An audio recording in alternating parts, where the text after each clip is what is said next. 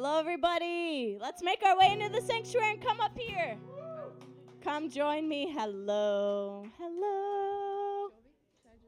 Where? I know there are a lot more people. Let's get up here. Well, welcome to Elevate tonight. Who's ready? Who's ready to be here tonight? Oh, you don't sound ready. Woo! And I'm sick.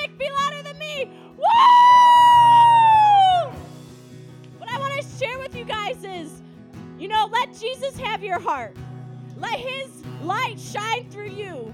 Because as we hear in Proverbs 27 19, as water reflects the face, so one's life reflects the heart. Amen? Live your life for Jesus today. Show a life that is worthy of Him. Can we all do that tonight? Can you do that? Yeah. Oh, you don't sound excited about it. Yeah.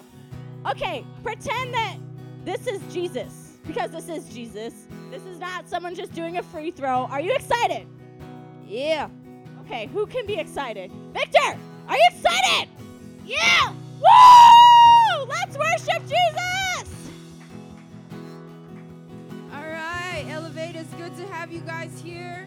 The song that we're singing today is going to be Deep Cries Out. It's a really easy song, but as we sing it, let's remember that the Holy Spirit lives in us and He gives us rivers of living water so that we, we never run dry. Amen.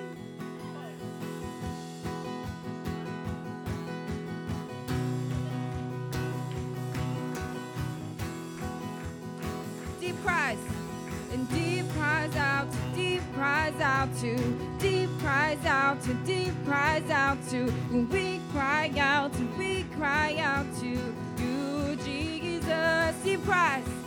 Deep cries out to deep cries out to deep cries out to deep cries out to we cry out to we cry out to you Jesus. I've got a river and I've got a river of living water, fountain that never will run dry. It's an open, and it's an open heaven. You're releasing, and we will never be denied. Stir up the wells. Cause we're stirring up deep, deeper wells. And we're stirring up deep, deep waters. We're gonna dance in the river. Dance in the river. Cause we're stirring up deep, deep wells. We're stirring up deep, deep waters. We're gonna jump in the river.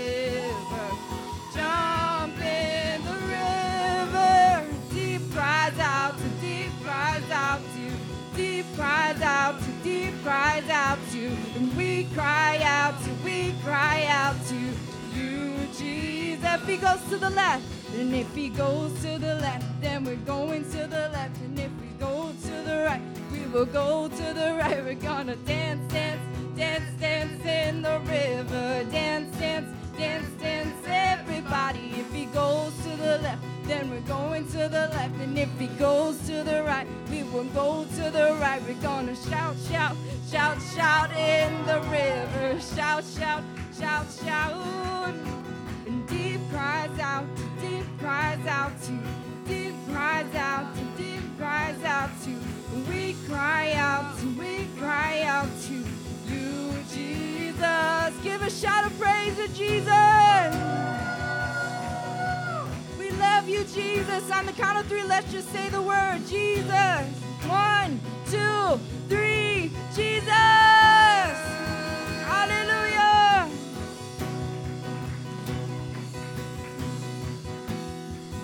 We love your name, Jesus. You guys ever have a friend that you're so close to that even if they're far away, you can just shout their name and you'll you'll know that they're gonna turn around and they're gonna be like, "Hey, I know you." They're not gonna be like, "Oh, I don't know you." Like, whatever, bye. That's the kind of friend we have in Jesus, Amen. That when we shout His name, that when we call on His name, He turns around. He's like, "Hey, I'm not that far away. I'm right here." Hallelujah. This next song is called "Love Came Down."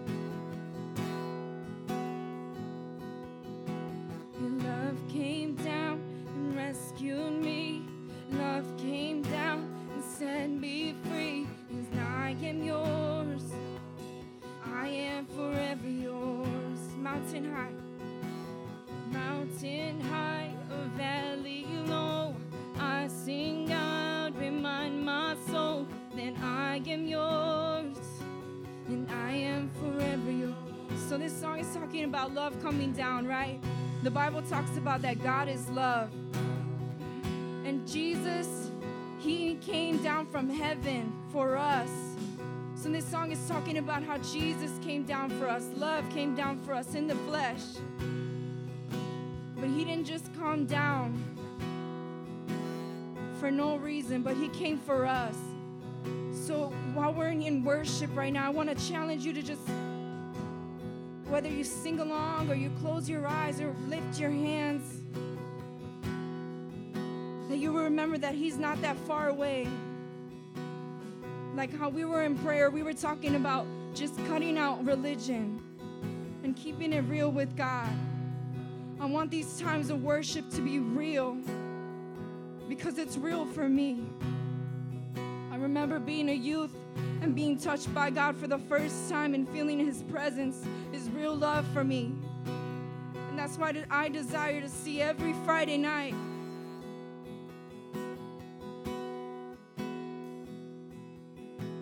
Love came down and rescued me. Love came down and set me free. And I am yours. I am forever yours. Mountain high and mountain high, valley low. I sing out, remind my soul that I am yours. And I am forever yours. If my heart is overwhelmed and I cannot hear your voice, I hold on to what is true, though I cannot see. And if the storms in life they come and the road ahead gets steep, I will lift these hands in praise. I will believe and I remind and I'll remind myself of all that you've done and the life I have because of your son. We need to remind ourselves in this place. And I'll remind myself of all that you've done. Thank you, Jesus. And the life I have because of your son. Love came down and rescued me. Your love came down and set me free. And I am yours. I am forever yours. Mountain high and mountain high, your valley low. I sing out, remind my soul that I am yours. I am forever yours. I am yours.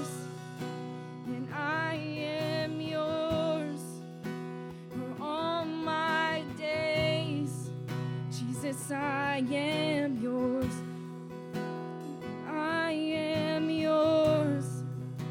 Yes, I am yours. Sing it out for all of my days. Jesus, I am yours. If you haven't made the decision to follow Jesus, and you haven't encountered his presence, his love, just while I was practicing today, just on my own time at home, just different people became to coming to my mind in prayer and during worship, and just picturing you guys, you youth.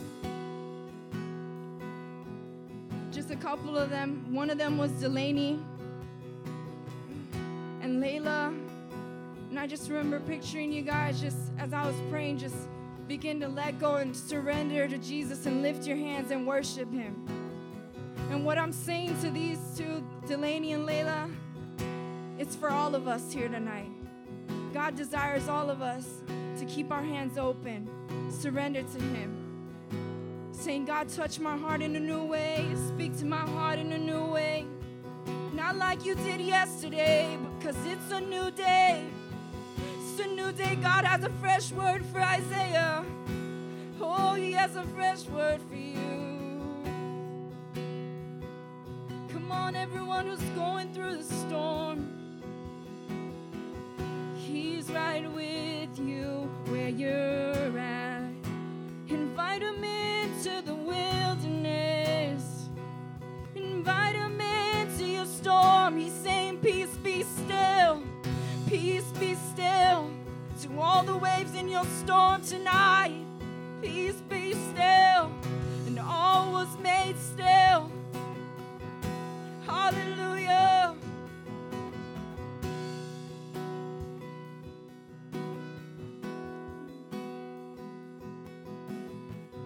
Won't you open up your heart and let King Jesus in? Won't you open up your heart and let King Jesus in? And aren't you tired of hurting?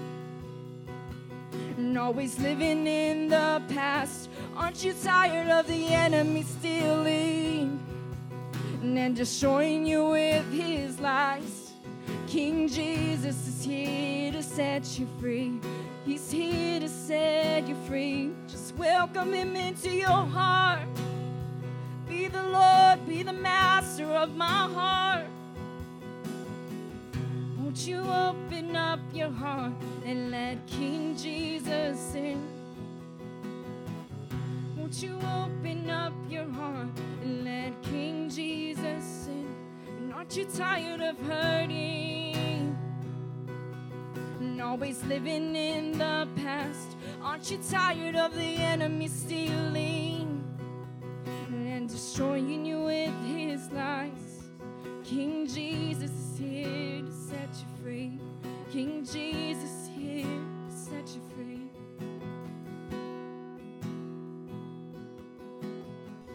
Lord God, I just, I thank you, Lord, for your love. Because your love is true, Lord. And I pray, God, that these youth would know that, Lord. That you, God, are love. Yes, God. That you are faithful to the end. That you are quick to forgive. That you are slow to anger. Oh, love, you do not, you do not envy love. Oh, Lord, you are the only love that we need. And outside of you, there is no love. Yes, I pray that these youth, God, every one of them would know that there is true love found in you and only you, God.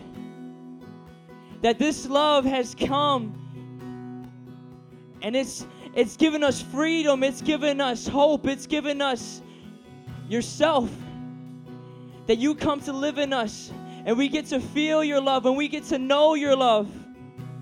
Because 2,000 years ago, this love became a man. Hallelujah. And this man died on the cross with every one of us in, our, in, our, in his mind. So I pray, Lord, and Stephanie, if you could sing that, that, that verse, that verse, the chorus, love came down. Because people need to get this to their head. We all need to. Rescued me. Love came down and set me free. And I am yours. And I am forever yours.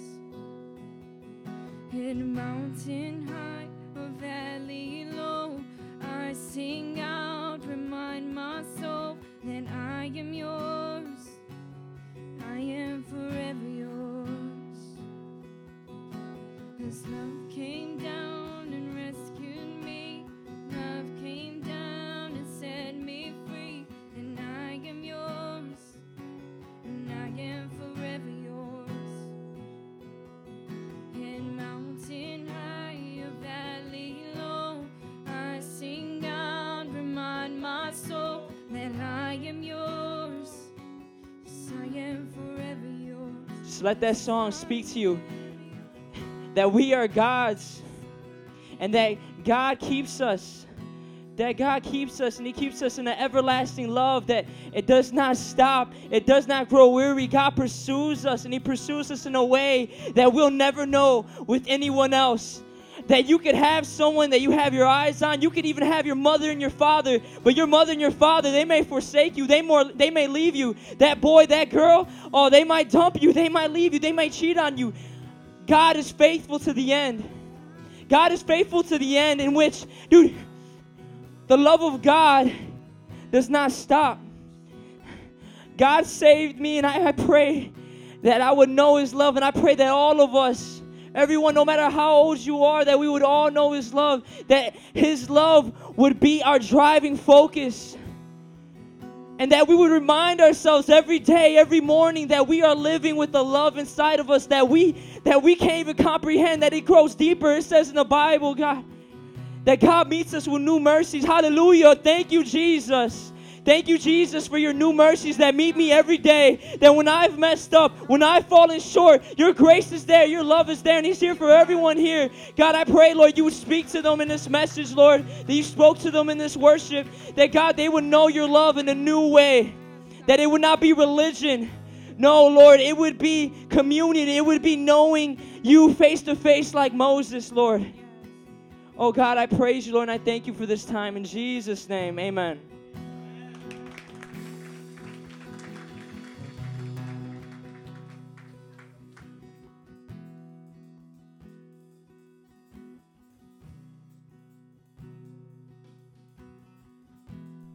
Ooh, who's excited for tonight? Oh wow, there's like not not a not a noise in here. Elevate, elevate. What what what what? God is good, and all the time. Amen, amen. We're here at Elevate. We're here every Friday night, 7 p.m. And here we have a vision. And who knows what our vision is? Raise your hand if you know our vision without looking at the slide. Oh, you're a bunch of sinners. No, I'm just kidding. So, our vision is loving God and loving people. So, we love God by obeying His commands and worshiping Him with passion. And how do we love people? Who knows how we love people? I love people. Who knows how who knows how we love people? Do y'all need me to tell you? Y'all are just like antisocial today. So we preach the gospel and help in times of need. Amen. And then we have a strategy on how we're going to do that. We're going to connect you to the cross through our life groups. We got the ambassadors. Wow, that was messed up. That was, that was so weak. I'm not even gonna go to the next one because the first one wasn't even on point. So we gotta we gotta start off on point. All right.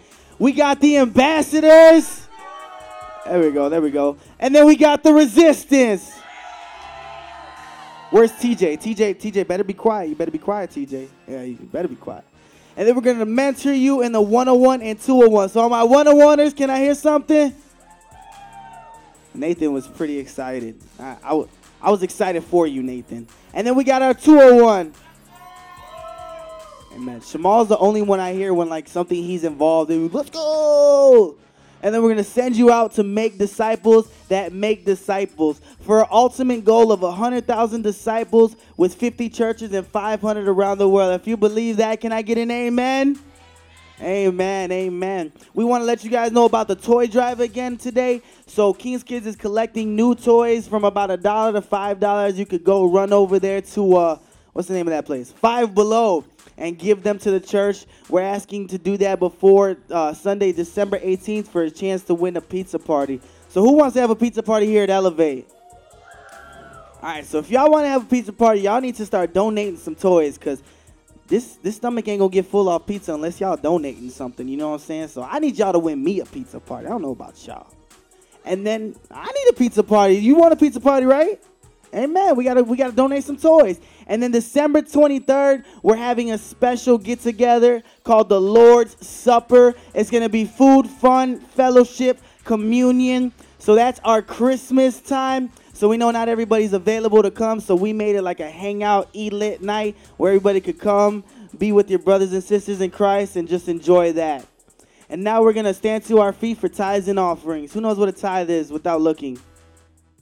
Victor knows. Okay, come on, Victor. Second time, elevate. 10% of your total income? Ooh, he closed his eyes and everything. Y'all gotta make some noise. Like he's standing there like 10%. Oh, that was that was beautiful. I love it. And what's the offering? Who knows? Elijah, Elijah. I'm gonna just jump over the chairs. I'm gonna get reckless here. Close your you gotta close your eyes now. Victor started something new. Anything you give after your time. Ooh, come on. Come on. Come on, y'all gotta make some noise for that man. That was great. I made him close his eyes. He had to trust God that it was right. And what's our example for tonight? Oh, he gave something simple. What's 10% of $5? Who knows? No, really? Nobody knows the 10%? He gives these super hard questions What, Ivan? Oh, Ivan, you gotta say it in the mic because I couldn't hear you. Yeah, take off that cub sweater while you're at it too. Yeah, go ahead. What's ten percent of five dollars? 50 cents. Fifty cents. If he's wrong, what's the answer? Oh, Karina getting sassy over here. Fifty cents. Ivan's right. Amen. Amen. All right, we're gonna bow our heads and pray. Hallelujah, God. We thank you for this time, Lord. We thank you for this new uh, message that you're about to bring forth to us, God, the into the wilderness, God. I pray that it would reach every single one of us and it would give us a new revelation of who you are, a new uh, a new look at your grace, a new look at your kindness, a new look at your mercy. And I pray that people would be brought to your spirit from this, God, that they would be able to experience you in a new type of way, God. And I pray that you would bless the tithes and offerings, God, that it would go forth to bless your kingdom. And it's in your mighty name that we all pray. And everybody said, Amen. Come forward as you give.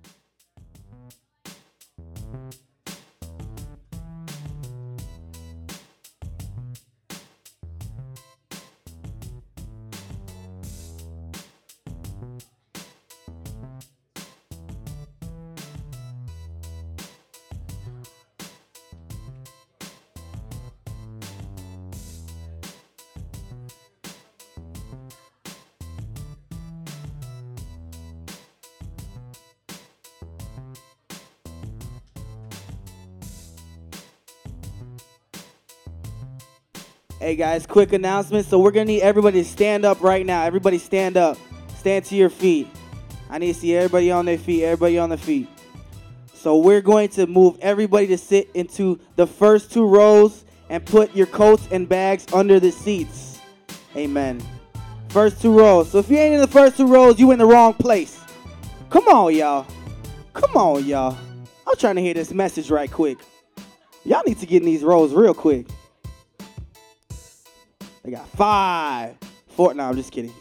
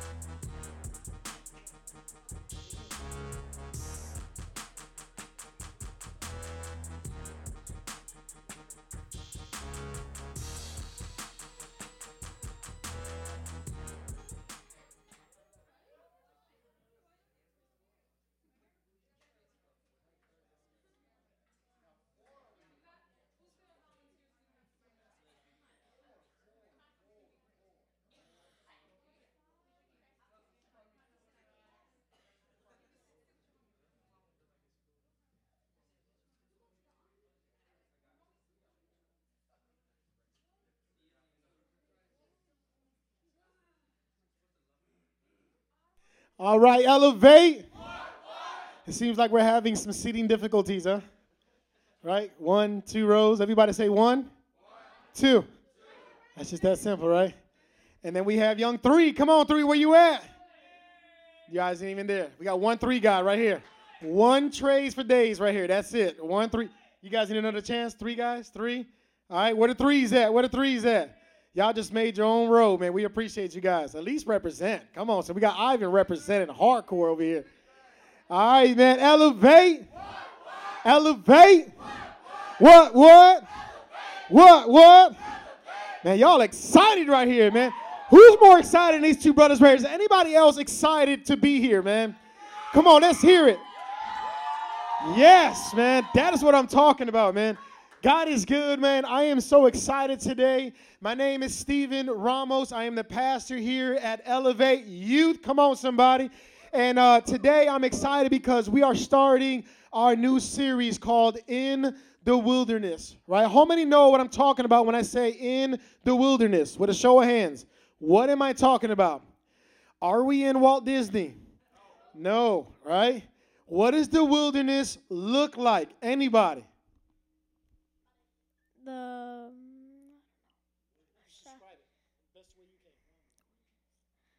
Forest. The forest, right? That's a good one, yes. Like the forest. Anybody else? Trails. Trails. Okay, he's thinking and stuff. What you got? Lots of trees. Lots of trees, okay? Are there any leaves on these trees? Anybody, right? What? No. No, right? So the thing is, I want us to get this picture of how the wilderness looks like. Because this wilderness is a real place. And even though at times when we thinking about like we live in a city, obviously, right? We're in Chicago, right? Any Chi-Town people out here? Come on, somebody represent, right? Chi-Town in the house, right? I'm not gonna say Chiraq. We get enough of that every day. But Chi-Town is in the house, right? We are in Chicago. But in Chicago, we don't really have any wildernesses. I mean, we can go out to like the Chicago Forest Preserve, right? But when you hear Forest Preserve, then you start thinking about trees with like leaves on them. You may have a deer in there that'll jump out you. You'll run him over with your car, pull over, eat him. You know what I mean? Some of us like that raw meat. You'll just eat them right on the road. I mean, different things happen in a forest preserve. You may even get a nice little river. You'll stop, take a picture, like, dude, selfie, bam. Rivers in the back, looking all romantic. You're hoping some some guy or some girl will see it, like, dude, I need to be with this person. They're doing big things, romantic things. I need to be there. So you think about these things in a forest preserve. But now when you hear wilderness, see, that's the total opposite. A wilderness, especially a deserted wilderness, has none of those things that a forest preserve would have. Like, and I'm using forest preserve because how many seen a forest preserve in Chicago? Right, you ride bikes through there. Some of you guys smoking weed in there. We'll pray for you later, right? But things happen in the forest preserve, and we're all familiar with them. From one point or another, some of us do barbecues in the forest preserve, and um, we do different things in the forest preserve. But in the wilderness, nobody wants to be in the wilderness. See, in the wilderness, there's no trees with leaves on them. In the wilderness, they're not bearing fruit in the wilderness. You're not going to come across just random, like, dude, here's a river, let me drink. There's, there's not going to be any of that, you know? There's no cereal in the wilderness. I love cereal. Hey, who else? Ooh, that's that thing, right? So cereal, like when I don't eat cereal, this is like totally off the subject. Just saying it just to say it, right? Just so you guys can get to know your pastor. My birthday's coming up. Give me cereal. I love that, right? All kind of cereals, man, right? I go through seasons of cereal. Like one season, I'm like, dude, I want some fruit, uh, Froot Loops with marshmallows in it, and I'll do that for about a month. And then after that, I'll get tired of Froot Loop with marshmallows. I'm like, man, dude, I'm feeling like some cinnamon toast crunch right about now. So I'll do that for a couple weeks, and then I'll jump on something else. I just love cereal. I'm tell- I love cereal so much. This is a true story, and I don't even know why I'm saying this, but it's just what it is. True story. For SU, I go to Bible college. I remember my last year. I have about about five more months left. Praise God, right? Um, your pastor's not an ignoramus. I, I, know what I'm talking about a little bit, just a little bit. I'm growing a little bit. Um, but we fast every quarter for like 21 days fast, like legit. And um, one of those fasts, I stopped eating cereal. That was horrible. It was horrible for me. 21 days without cereal and milk. It was devastating for me, man. But God honored it. He loved it because he knew how much I love cereal and was willing to give it up for that time so I can, instead of eating cereal, I would pray to the Lord. Amen. But that's another that's another uh, preaching sermon right there. If you guys get what I'm talking about. But nonetheless, in a wilderness, you won't find none of these things. And I want you guys to picture this in your head. When you're inside a wilderness, everything looks hopeless. There's no grass on the ground. There's no trees bearing fruit. There's no leaves. Matter of fact, there's no green. It all looks just like dust. It looks like death. Exactly. So when you're walking in this wilderness, there's not any like like selfie times. You know what I mean? Unless like you think like that stuff is cool. Like, dude, this looks legit. Like I might die right here. Let me take a selfie of this. And then some random crazy fantasy you have in your head, like I want to die in like this part right here. You know. Other than that, there's not really like those highlight moments. Like, dude, this is worth a selfie right here. Other than like falling in some trap dying of thirst or hunger and, and just dying out there in the wilderness. That is the only thing you'll probably get out of the wilderness, especially if you don't make it out. Now, the thing with this series is that that is exactly what we're going to be talking about is the wilderness. Now, how many people in your life, I know some people came from like, you know, you've been other churches. Some of us was raised in church. Some of us were actually, one of us was like born like right here, like bam. Right? Where's the law at? Where's he at? The law's right here. Give it up for the law. This brother was born on the altar of the Lord. This man of God, man, man of God, born just bam, law, raised him up. And the man's been doing good things for God ever since, right? Give it up to his parents, man, for just working it out and uh, doing big things in marriage and giving birth to an awesome son, one of, one of the sons. So the thing is, though, we, we want to talk about the wilderness, and a lot of us, as I said, born in church, some of us gave birth in church, and other was, you know, we've been to churches, we heard many things from people. How many of us heard about the wilderness uh, according to the Bible? Anybody? Other than the people that have been raised in church, like giving birth right here, right? You're you're one of them too. You were born right here. I re, you know I, I can remember that. You were born right here, TJ. But anybody else over here? You guys ever heard of a message, a preaching sermon, a Christian talking about the wilderness, anything like that? Nobody. Okay, one person, cool. Anybody else on this side? Ever heard of that other than a Bible college student back there? Right? Yes. Of course, the awesome sister God. Anybody else? Okay, thanks for being honest. Now we're going to have to get a crash course on the wilderness real fast, okay? Now, this is what happened, right? How many people know Egypt, slavery, the Israelites, they, they were in Egypt in slavery. God delivered them, right? Started sending frogs and all type of crazy stuff over there, gnats and flies. And you guys know what I'm talking about? The, first, the firstborn were killed, right? Does anybody watch TV? Okay, because you guys looking at me like, I never heard this, never seen this ever. All right? Every around this time, watch just regular TV. It may, it may even be black and white, and you'll hear Moses, and all of a sudden it's like, man, there's a series on Egypt and everything else. Watch that movie. If not, rent it. I see you. Rent it and check it out. And this is what happened during them times basically uh, the children of Israel, uh, the children of God, who was Israel, was led into slavery for about 400 and some years in Egypt. They were slaves. These were these were the, the children of God. And during that time, man, they were literally slaves. They were forced to build things for Egypt and all this other crazy stuff. I don't know if they built the pyramids. Who knows if they did? That's some fascinating stuff. But nonetheless, this is what was going on, right? So basically, while being in there, you know, they're crying out to God, things like that. God raises up Moses, a man of God, who was raised up in the palace of Egypt. Went from there, all of a sudden, he, he went on ahead and uh, was chased out of Egypt because he killed one of the Egyptians and his brothers and whatever. Killed, you know, killed this person, ran into his own little wilderness, if you will, and um, God began to raise him up raise him up to such a degree that in a burning bush he's seen when they're like, wow, this bush is burning. It's on fire, but it's not on fire. Like it's not consumed, but it's burning. Walks up to it, come to find out, God was speaking through that bush. Said, This is holy ground, we'll move your sandals, whatever, right? So from there, he said, I'm going to send you back to Egypt to deliver my people. And long story short, that's exactly what he did. He went back over there. God sent these plagues over there because the Pharaoh of Egypt was hardening. He hardened his heart and he would not let the people go. All the way down to the bottom, where God ends up killing the firstborn. After that, they're like, you know what? Take your people, take the straw, the hay, dude, take bricks, whatever you're going to take, jewelry, all that, and leave, get up out of Egypt. Long story short, they leave out of Egypt, you know, the Red Sea. How many heard of the Red Sea splitting open, right? My goodness right here. Are you serious? You just raise your hand like he's going to get me? You, legit, right? Red Sea splits open. Thanks for your honesty. Red Sea splits open. They walk on dry land, go on to the other side, and then after that, God has them camping out in a spot. He, he could have had them going easy way because they were headed now toward the, toward the, uh, the promised land. He could have had them go an easy way, but the easy way meant they had to go to war. So he's like, no, if I put them to war, they're going to want to run literally back to Egypt because they're not ready for war right now. They were slaves. So instead, he had them go toward the wilderness. And in that wilderness, before they get in there, they were thirsty, and God gave them something to drink. It was a river right there, but it was a bitter, bitter river. He had them grab this sweet branch, throw the branch in there. The water became sweet, and he drank. They were able to drink the water. Okay, you can find this around Exodus chapter 16, around there, right? Read your Bibles, you can get this stuff. So basically, after that, God then says, I'm going to lead you into the wilderness. And this is what he says to test your hearts. I'm going to lead you in there. He leads them into the wilderness, and what happens in the wilderness is exactly that. They begin to complain, and the first thing they complained about was food. And then God sent the rain down manna from heaven. Everybody heard, how, many, how many of us heard manna from heaven? This is where it comes from. It didn't come from grandma.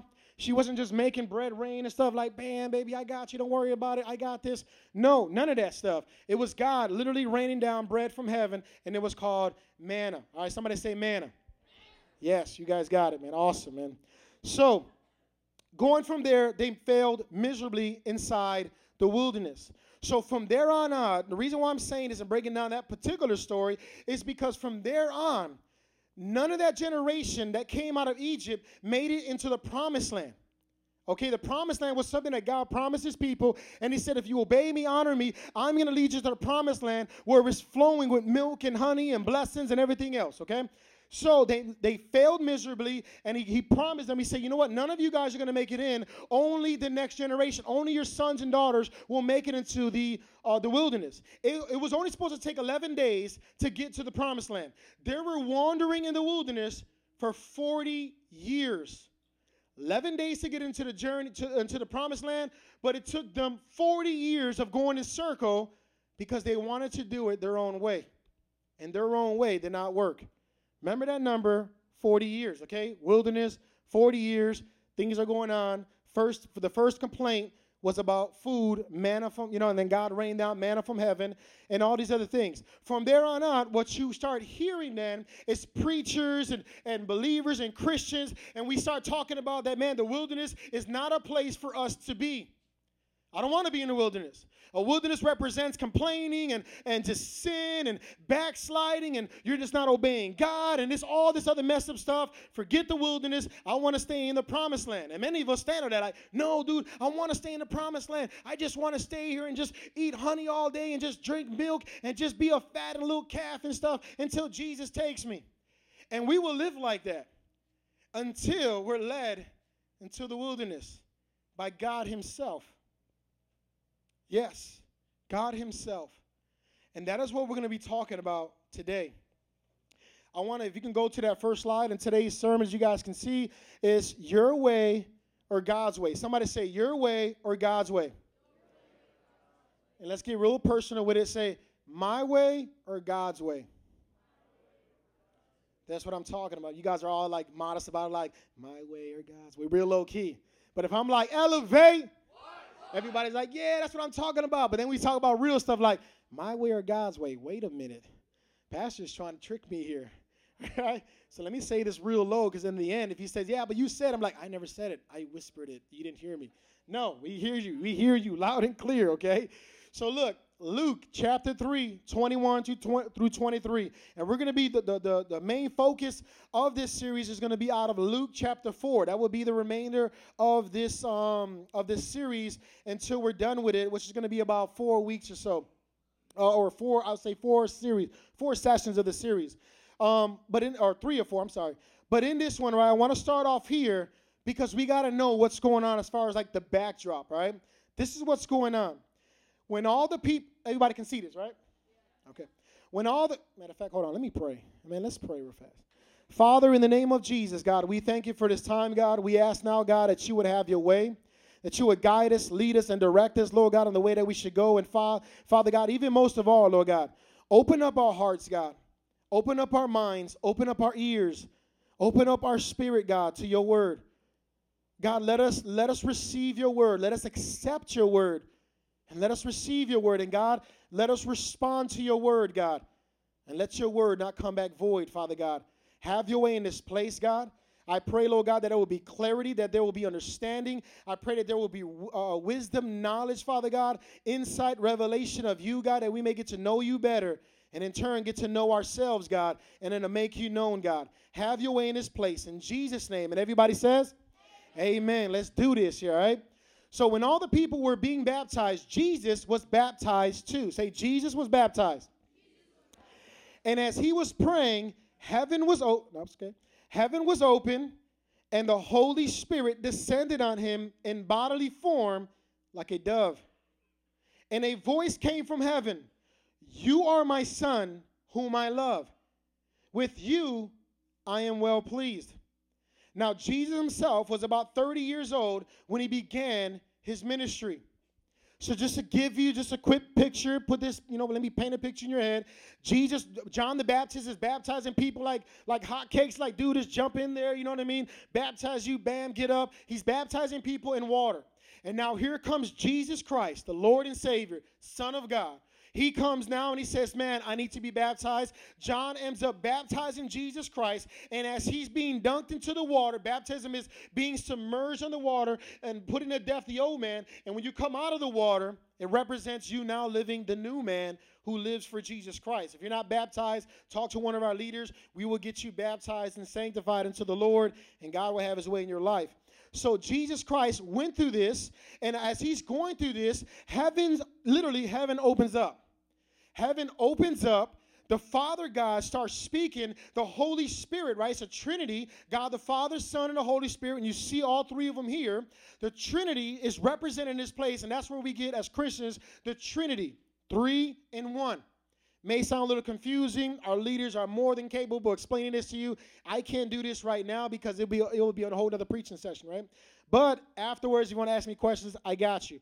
So the Trinity, three in one, Father, Son, and Holy Spirit. Jesus is not the Father. The Father is not Jesus. Uh, the Holy Spirit is not the Father or the Son. Holy Spirit is the Holy Spirit. The Son is the Son. God the Father is God the Father. But they are all one in three, uh, uh, three and one and three persons. You guys get it so far? Talk to Lawrence after this, okay? He got you. So look, as this is happening, a voice came from heaven. This is God the Father. You are my son, whom I love. With you I am well pleased. Right there and then, I want us to understand what is going on in this picture. God the Father is confirming who God the Son is in front of everybody that was around. He was literally confirming the very identity of Jesus Christ that he was the Son of God, that he was loved by God, and that God was pleased with him. When we receive Jesus Christ into our lives and we become born again, we say, God, come into our life. Make us, uh, save us, God. Make us born again. Forgive us of our sins. Come into my life. Be my Lord. Be my Savior. Be my God. Right there and then, the heavens don't literally open up. Elevate, ceiling is not going to be like, it all opens up, it transforms and stuff like that. And then we look up, the stars get broken up, and then we see it's not going to happen like that. But spiritually, this is what happens heaven breaks open. God the Father, right there and then, talks to each and every one of us when we get saved, and He tells us exactly what He told His Son, Jesus Christ You are my son, or you are my daughter. I love you, and I am well pleased with you. See, right there and then, we must understand the identity that God Himself is giving us as His sons and as His daughters. He is making us His through Jesus Christ. He is not well pleased with us because of what we did or some, you know, some random prayer we did. No, He is pleased with us because of what Jesus Christ did on the cross. He is pleased with us because of what Jesus Christ finished on the cross for us. His death, his burial, his resurrection was all for us that God the Father can now say, I am well pleased with you. And not only am I well pleased with you, you are my son. You are my daughters now. And I love you. And I love you. See, we have to remember these things in order to go on and walk into the wilderness. Because when we go into a wilderness, what happens is that we tend to forget who we are. And all of a sudden the trials come and the storms come within this, this wilderness and we're going through all type of stuff. Why am I here? What's going on? And the first thing that comes to mind is God doesn't love us. I must not belong to God because He will not be allowing this to happen in my life. He would not allow my family member to die. He would not allow this thing to happen, that thing to happen, this thing to happen, that thing to happen. That cannot be God. Why can't it be? See, why can't it be? Because look what happens after this to Jesus Christ, the Son of God. If we can go on to the next slide. The other one in the end said he was 30 years old when he started his ministry. Very key. Is letting you know Jesus Christ at 30 years old. How old was he? 30 years old when he started to preach and do his thing for God the Father. It's letting that know. So, right when his ministry started, right after he got recognized and identified of who he is, his identity was given to him. This is what happens next. They start to give a genealogy. I couldn't go through that, but the whole genealogy goes from Jesus all the way down to Adam himself, way in the beginning, the first man. And then from there it says, the Son of God. It goes all the way back to God. Luke is the only genealogy that you would find that goes all the way, that traces back the ancestry all the way back to God Himself. And I'll tell you why that's important a little bit. Jesus, look what it says now about Jesus. Uh, Luke chapter 4, verse 1 through 4. Jesus, full of the Holy Spirit. He was full of who? The Holy Spirit. Left the Jordan, that's where they were getting baptized at, and was led by the Spirit. He was led by who? The Spirit. Who is the Spirit of God? Right, but who is He?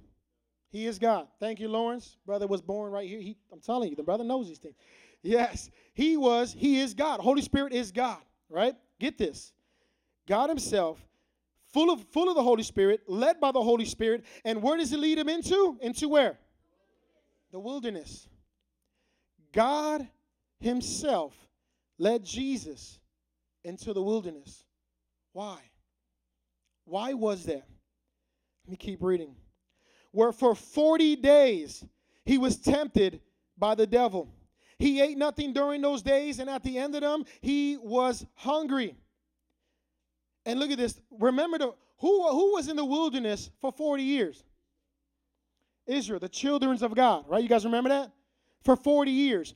Jesus Christ was in the wilderness for how many days? 40 days. You guys see the similarity here? God is trying to show us something here in the Word of God, and we cannot miss this. And we'll get to that in a little bit. Just keep these things in your mind, right? Verse 3 The devil said to him, If you are the Son of God, tell this stone to become bread. Jesus answered, It is written, Man shall not live on bread alone. Now, mind you, this picture again, right? The Holy Spirit, who is God, leads the Son of God into the wilderness where for 40 days the devil tempts him and he's not eating anything. Why would they have to put these things in there? What difference does it make whether he's eating or not? What difference does it make? It has all the difference in there. And the reason is, see, the genealogy that happened before that, before this verse, God was trying to tell us that God the Son came into the world to make that which man messed up. You see that this thing wasn't happening by accident. It wasn't just like, okay, Jesus on the scene, boop, and he's going to the wilderness, boop, and it just keeps going on. It wasn't like that. Everything that God does is for a plan, precision, intentional. It has all of a purpose to do with God's will for our lives. You see, in this instance, Jesus Christ was being led into the wilderness, the very wilderness that many of us are like, I don't got time for. I'm not trying to be in. I don't want the wilderness. The wilderness is not a place where believers should be at. But see, if Jesus Christ himself was being led into the wilderness, why can't we be in a wilderness? What makes us more special than Jesus Christ himself? Unless we think in our pride, I'm better than Jesus. Right? And I don't think that's the case here, right? Anybody better than Jesus? Right? Don't put your hand up. Do not put it up. My wife is watching. She will throw some at you. No, but we're not better than Jesus. But Jesus is better than us, and He gave us the example of what God wants to do in our lives. And see, when we move on here to the next one, there's two things that we need to notice. Jesus was full of the Holy Spirit, and Jesus was led by the Holy Spirit into the wilderness. And see, the question is, which I don't think a lot of us know what's going on, is, uh, as far as like what's happening, is who is the Holy Spirit? Does anybody know who the Holy Spirit is now? He's God, right? He is God. They answered over here. I got you next time, dude. Right? The Holy Spirit is God. And the thing is, what is the purpose of the Holy Spirit? Does anybody know? Other than the Bible study, Bible college students in here or people that have been born of the altar, does anybody else know why the what is the, the significance of the role of the Holy Spirit? Anybody, take a guess. What's up? Say it.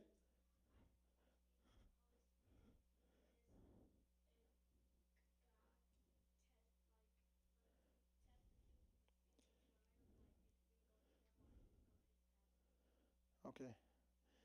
No. but no, okay. But it was a good try though, man, all right? But this is what the Bible says right here in John 14, 15. It says, If you love me, keep my commands. And I will ask the Father, and he will give you another advocate to help. Advocate means helper, to help you and be with you forever. The Spirit of truth. The world cannot accept him because it neither sees him nor knows him. But you know him, for he lives where? And will be where? In you. But the advocate, the helper, the Holy Spirit, whom the Father will send in my name, will teach you all things and will remind you of everything I have said to you.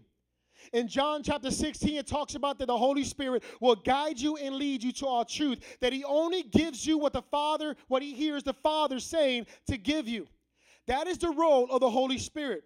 He is directing you toward the will of God for our lives. He is directing us according to what God the Father says and has planned for our lives. If Jesus Christ then is full of the Holy Spirit, being led by the Holy Spirit into the wilderness, that means that the Holy Spirit heard God and his will and his purposes for Jesus Christ at the time that he said, Hey, go into the wilderness, fast for 40 days, honor me, obey me. Okay, here I go. I'm going into the wilderness. I'm going to fast for 40 days and I'm going to honor God. This is what the direction of the Holy Spirit that was leading Jesus Christ right into the wilderness. And those two things we need to recognize. Now, look what happens while we're in the wilderness. And matter of fact, before I even go there, the wilderness then, as, as represented here in Luke chapter 4, is a place then where God would have us to be at even to the point where God will lead us to be at and to go through. You see, so it's not a place that we must avoid. It's not a place in which, like, no, I'm not trying to go in the wilderness. No, I just want to stay right here. Then just leave me alone. I want to stay right here. See, but the thing is, if we choose to have that kind of mindset, we can never become what God would have us to become in this life or the next. Because without the wilderness, we can't do or become what God wants to become. And it might sound like, how can that be, Steve? What is it? The reason being is because before we got saved, we always did things the way we wanted to do it. See, Shimon wanted to do things the way Shimon wanted to do it. He wanted to do things the way he wanted to do it. David wanted to do things the way David wanted to do it.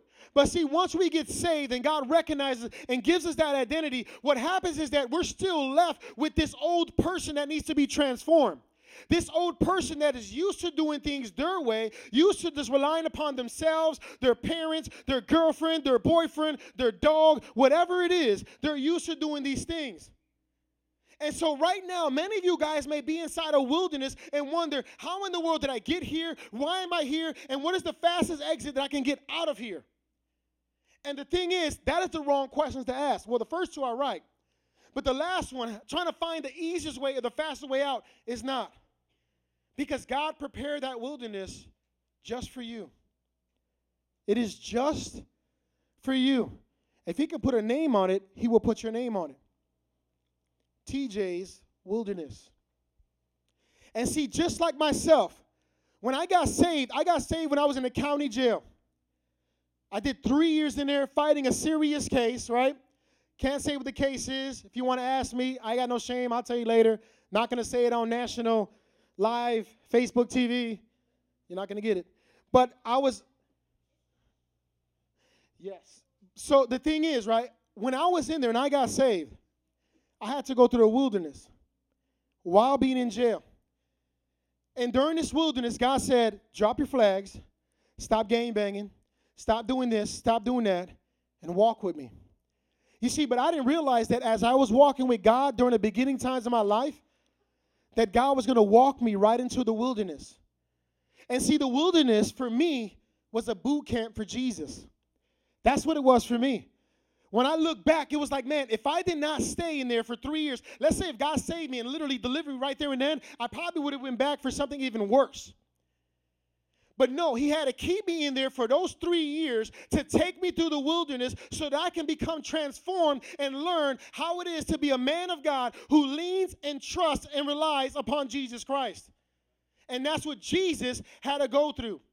Did he ever forget who he was? Did he not know who he was before he was baptized or before Jesus, before God the Father opened up the skies? Yes, he did. But he wanted to put that in there so that we can know what happens with us so that we can recognize not only that Jesus Christ is the Son of God and he actually is who he says he is because it's confirmed in the Word of God, that he is God in the flesh, the Son of God. But see, it's even more than that because it wasn't about Jesus himself. Jesus was trying to show us, I'm here for you. I'm here to die for you. I'm here having to go to the wilderness to make things right where you made it wrong for you. And see, many of us are in the wilderness right now and yes, it may be for yourself so you can learn how to lean on God, trust in God, and go through all these things so He can kind of slice and dice you down, all the things that don't belong to you or that would affect you in God's relationship. You have to go through the wilderness. But see, a lot of other times, because it's not just one time they got to go through the wilderness, there's going to be several times throughout your lifespan where God has to take you in there to remind you who you are, whose you are, and who He is. So you may even be going in there just for the sake of somebody else. Because Jesus wasn't going in there for him, he was going in there for us. You guys understand what I'm saying? And look what happens. While he's in there, inside the wilderness, mind you, he hasn't eaten anything. He's hungry. 40 days without food. I can't even do 21 days without cereal. Imagine like food, like legit food. I'm eating on trees then. I'm tearing off bark. I'm chewing, just throwing it in my mouth, dude. Just Bam. You know, I'm eating that sucker like it's like uh what's that stuff called? What's that stuff I, had at the house, babe? They got me for Christmas. It's like beef jerky. I'm ripping. Look, 40 days, God, I'm sorry, I failed. Just just toss me out this bad boy, you know? But the thing is, look what happens now, right? The next thing. If you can go to the next one. The devil comes at Jesus Christ just like he comes at us. Now God knows. Jesus knows, right? God, God the Son knows why I'm in this wilderness. He knows the Spirit of God is leading him to do certain things at certain ways for a certain time. And he goes in there, and Luke chapter 4, verse 3 says this The devil said to him, If you are the Son of God, tell this stone to become bread. Two things out of here. The devil attacks the identity of Jesus. And number two, the devil is tempting Jesus to do things his way and not God's way. You see, and that is exactly how the enemy begins to come at us. He comes against the fact of our identity, who you are. Who are you? And then the second one is that he tries to get us to do things on our own. You see, when you read this scripture, this is not bad in itself. It's not like Satan's like, dude, sin, have sex. Like, you're not married, have sex. It wasn't like that. It was, it was real simple things, real subtle things. And that is how the enemy will come at us. Real subtle things like, dude, just eat food. Just turn these stones into bread. Let me ask you something. Is Jesus able to do that? Why? How do you know? What? He's God. Right? If you go on and you start reading the Gospels, he fed 5,000 people with some bread and two fishes, little fishes, from a little boy. If he can do that, he sure can turn some stone into bread. You guys feel what I'm saying? He could have easily did this. And he asked him a question. If you are the son of God, then turn this stone into bread. See, the problem right here, the scheme of the devil and how he comes at us, is that this is not sin in itself. What makes this stuff sin is the fact that he's attacking one, the identity of Jesus Christ. And two, he's trying to get Jesus to do things his own way, to find his own easy way out or his own exit out. See, a lot of us in here been doing a lot of push ups and stuff. I've been going back in the gym. I'm doing some stuff. Last week, I was so sore. I preached last week, but believe it or not, I could not straighten out my arm. Like, my arm was like legit stuck like this. So I would like hold the mic, it would help, and I'm like, tossing this so y'all won't recognize what's going on. I'm like, ooh, ooh, ooh, you know? But no, legit, my arm was like stuck for like days. I couldn't even put it straight. I'm like, man, I done did too much, you know, biceps or whatever. It was stuck.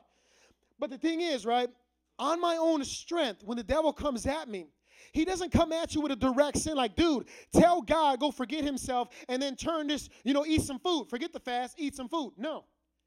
What he comes at you with is the first temptation is, well, who are you? And he can say, dude, yeah, you're you're a son of God, dude. You're a Christian, dude. It's okay, man. Just do your own thing, dude. Like just simple stuff. You can get it on your own, dude. Like use your strength, dude. Smack this dude. Or like do something real stupid. You know what I mean? Like, like technically like, like, like, dude, he talked back to you, just talk back to him, put him in his place. And I go to the top, like, well, that's not bad. I mean, I'm just defending myself.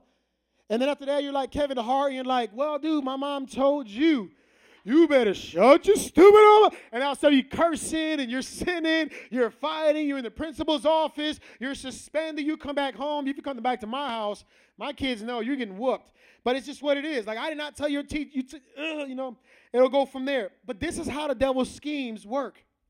And he tried to get Jesus to doubt the first promise that God just gave him. You are my son. I love you, and I am well pleased with you. See, the moment the devil gets a hold of that first part, the second part will come real easy. You will grab that stone, shake that sucker up, make a latte out of that, and just turn it into something awesome and drink it or eat it. And right there and then, even though it may not seem like it's sin, it would be sin because you're disregarding and disobeying the whole purpose of why God has you in the wilderness from the get go.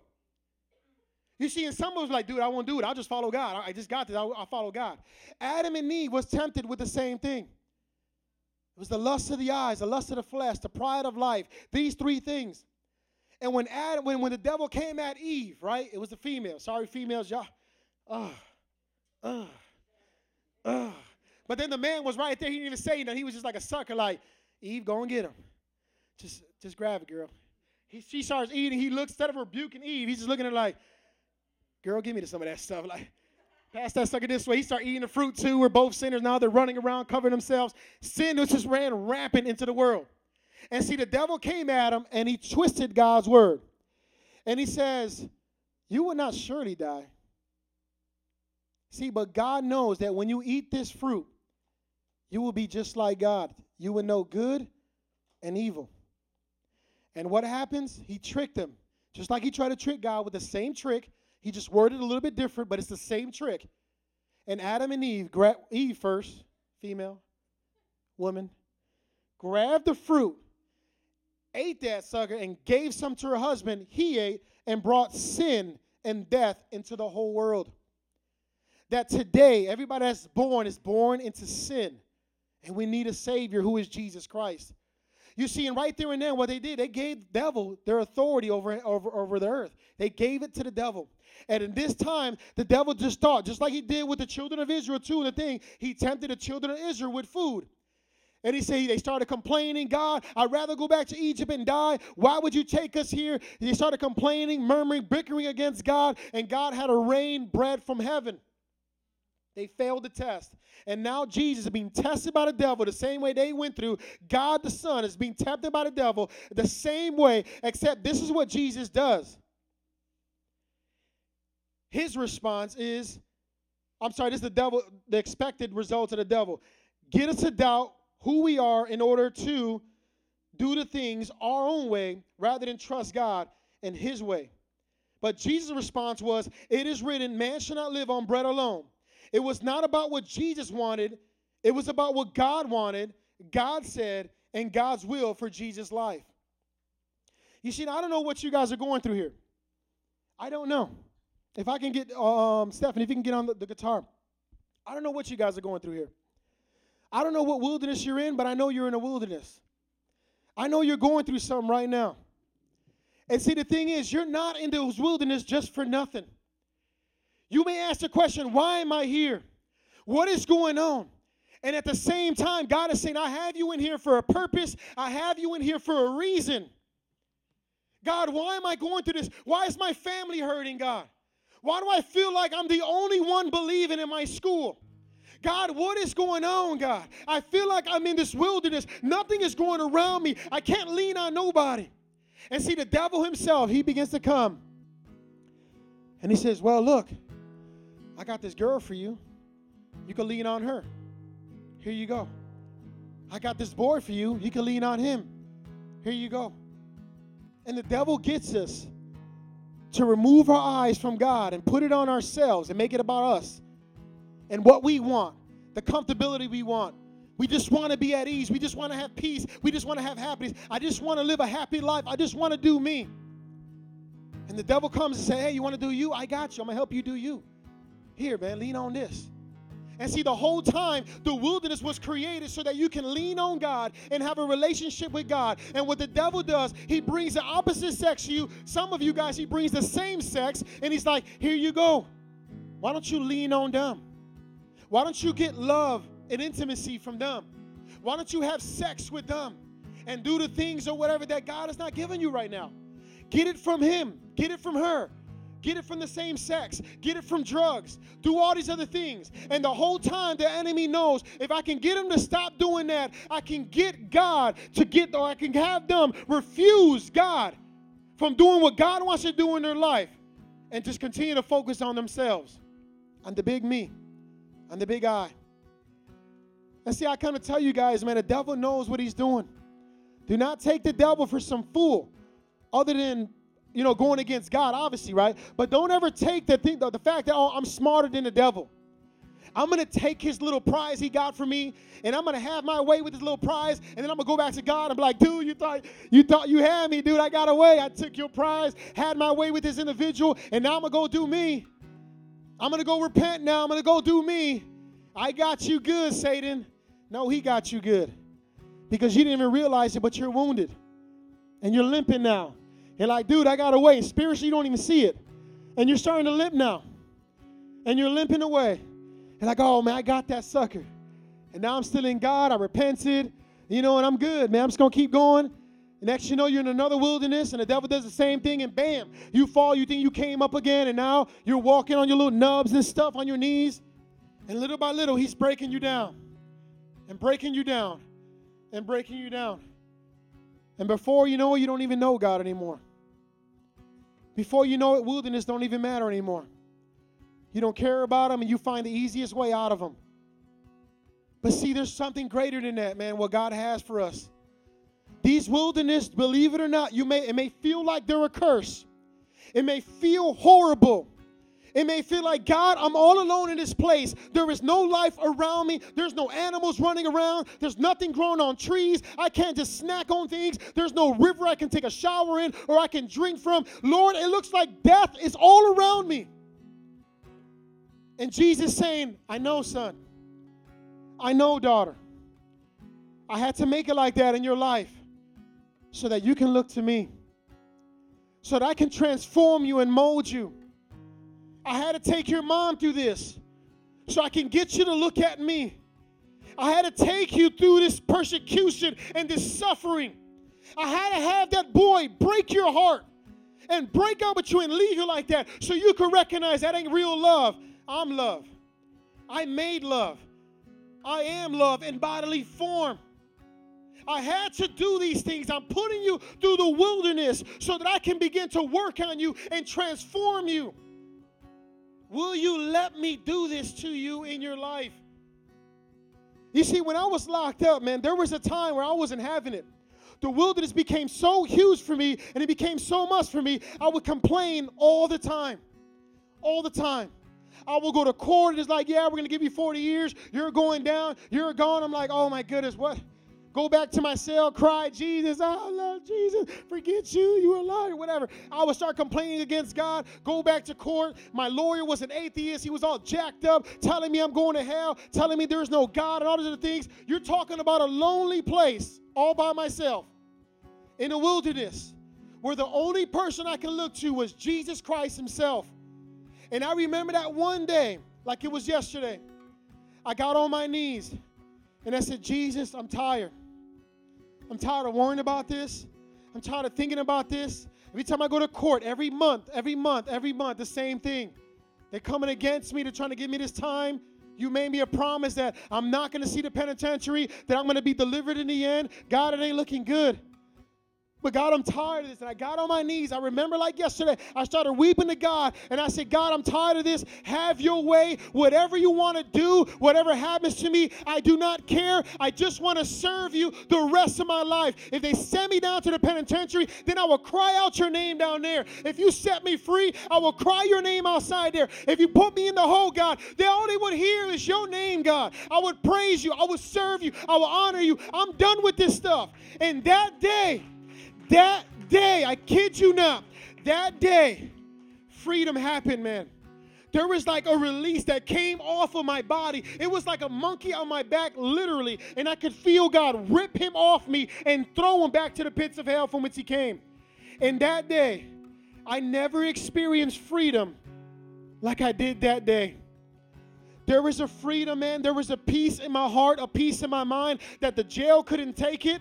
The prison could have taken away. The sheriff couldn't take it away. They could lock me up. They could put me in a little hole. It won't make a difference. I was free in my spirit. I was free in my mind. I was free in my soul because of Jesus Christ.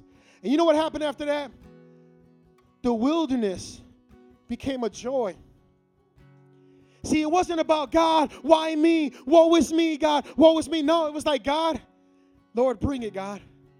If you got to tear me down or bring me back up, God, have your way. If you got to take my arm, you got to take my legs, God. Lord, take it, have your way. I just want to be the man you want me to be. I just want to be the man you want me to be, God. And see, today, I'm becoming the man that God wants me to be because wilderness wasn't a thing of, of a curse. Wilderness is a thing that I welcome now. God put me in the wilderness because I know whenever you take me out of it, God, I'm going to be better than what I was when I first walked in this wilderness. I'm going to glorify you more. People are going to worship you more. That is the life I want. I welcome the wildernesses. And whatever wilderness you're going through right now, if we could all stand, whatever wilderness you're going through, you may be having that attitude of, woe is me. Why me, God? Why my mother? Why my father? Why my brother? Why my sister? Why do I got to be the one to hold the family together? Why do I got to be the one doing this, God? Why me, Lord? Why not Lawrence? Why not somebody else? Why not TJ? Why not David? Why not Isaiah? Why not somebody? Why me, God? It's because you're my son. I love you and I'm well pleased with you. See, God doesn't want to leave us where we're at. He loves us so much, man, to put us through something like the wilderness to make us better. He doesn't get any gratification. Like, it doesn't make God better. God is who He is, the same yesterday, today, and forever. He's the same. The one who benefits is us. It's us, man. Because in the end, we become victorious. In the end, we become the men and women of God. You see, Jesus knew that. And when he walked in the wilderness, he was he knew who he was. He knew he was the son of God. He knew he was loved by God, and he knew that God was pleased with him. And when the devil came at him, it was like, "No, homie. I'm not going to do this my way. Cuz I can easily turn this into bread. Yes, I can. I am the son of God. I can do these things. Yes, I can. But I won't. Because I'd rather honor God. I'd rather do it God's way and not my way. And what way, what way would you do it? Is it about your way or is it about God's way? These are questions you need to ask yourself. Is it your way or God's way? If we can go to the next one, two, two of them. You see, in the beginning, Jesus Christ was full of the Holy Spirit and he was led by the Holy Spirit. I want to ask you guys here are you full of the Holy Spirit?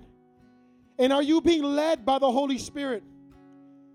Because, see, without those initial things, without the Holy Spirit being full, being filled with the Holy Spirit and being led by the Holy Spirit, you can't do nothing.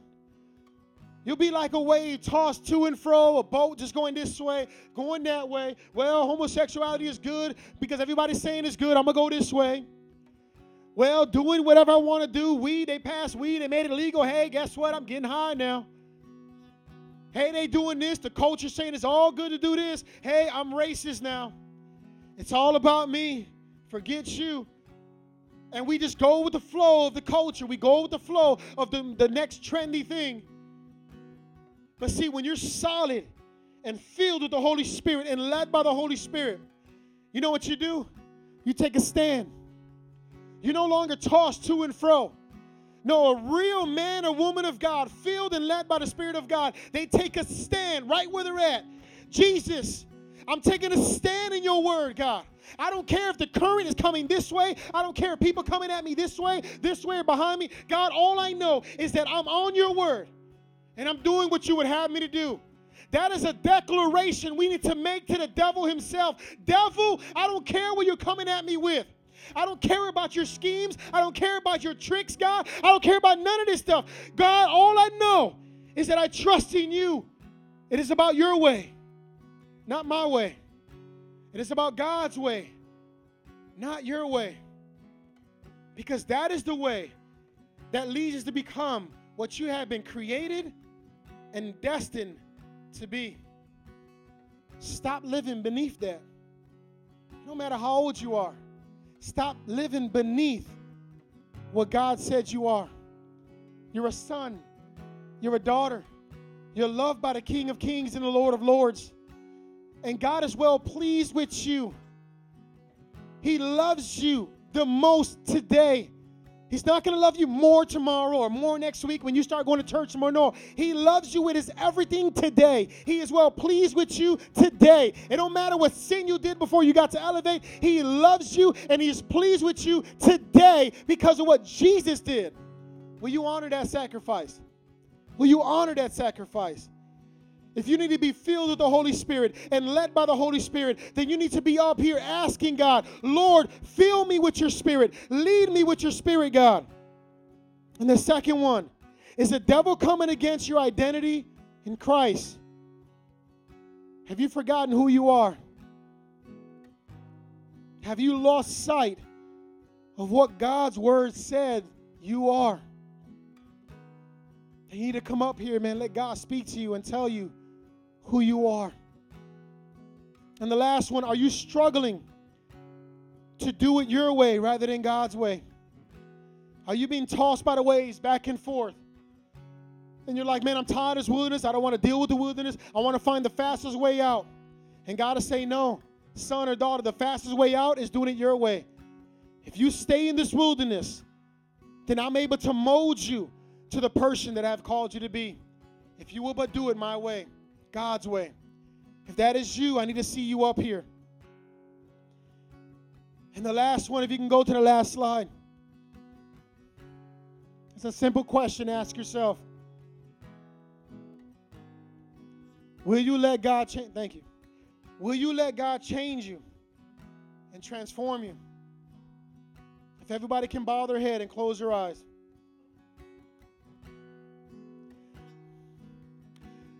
These three things are vital in our lives as Christians. And obviously, if you're not a Christian, and if you die today, you think that you'll go to hell, and you don't know for sure if you're going to heaven, then you need to come up here and honor this Jesus who died for your sins. Honor Jesus who went to the wilderness ultimately for us so that we can get the real example. See, we're not playing religion today. We're not playing church. We're not just here to have some social gathering, man, and just start doing some Teletubby stuff or some some uh, just some little lame stuff or whatever you can do at school. We're here to get face to face with Jesus Christ because it is about Him, man. Will you let Him change you and transform your life? If you want to be filled with the Holy Spirit, led by the Holy Spirit, if you're struggling to do it God's way and you've been doing it your way for the longest, then I want to see you up here at this altar. And let's pray together. These altars are open right now. And God is saying, Will you let Him do this in the wilderness? Will you let Him take you on this journey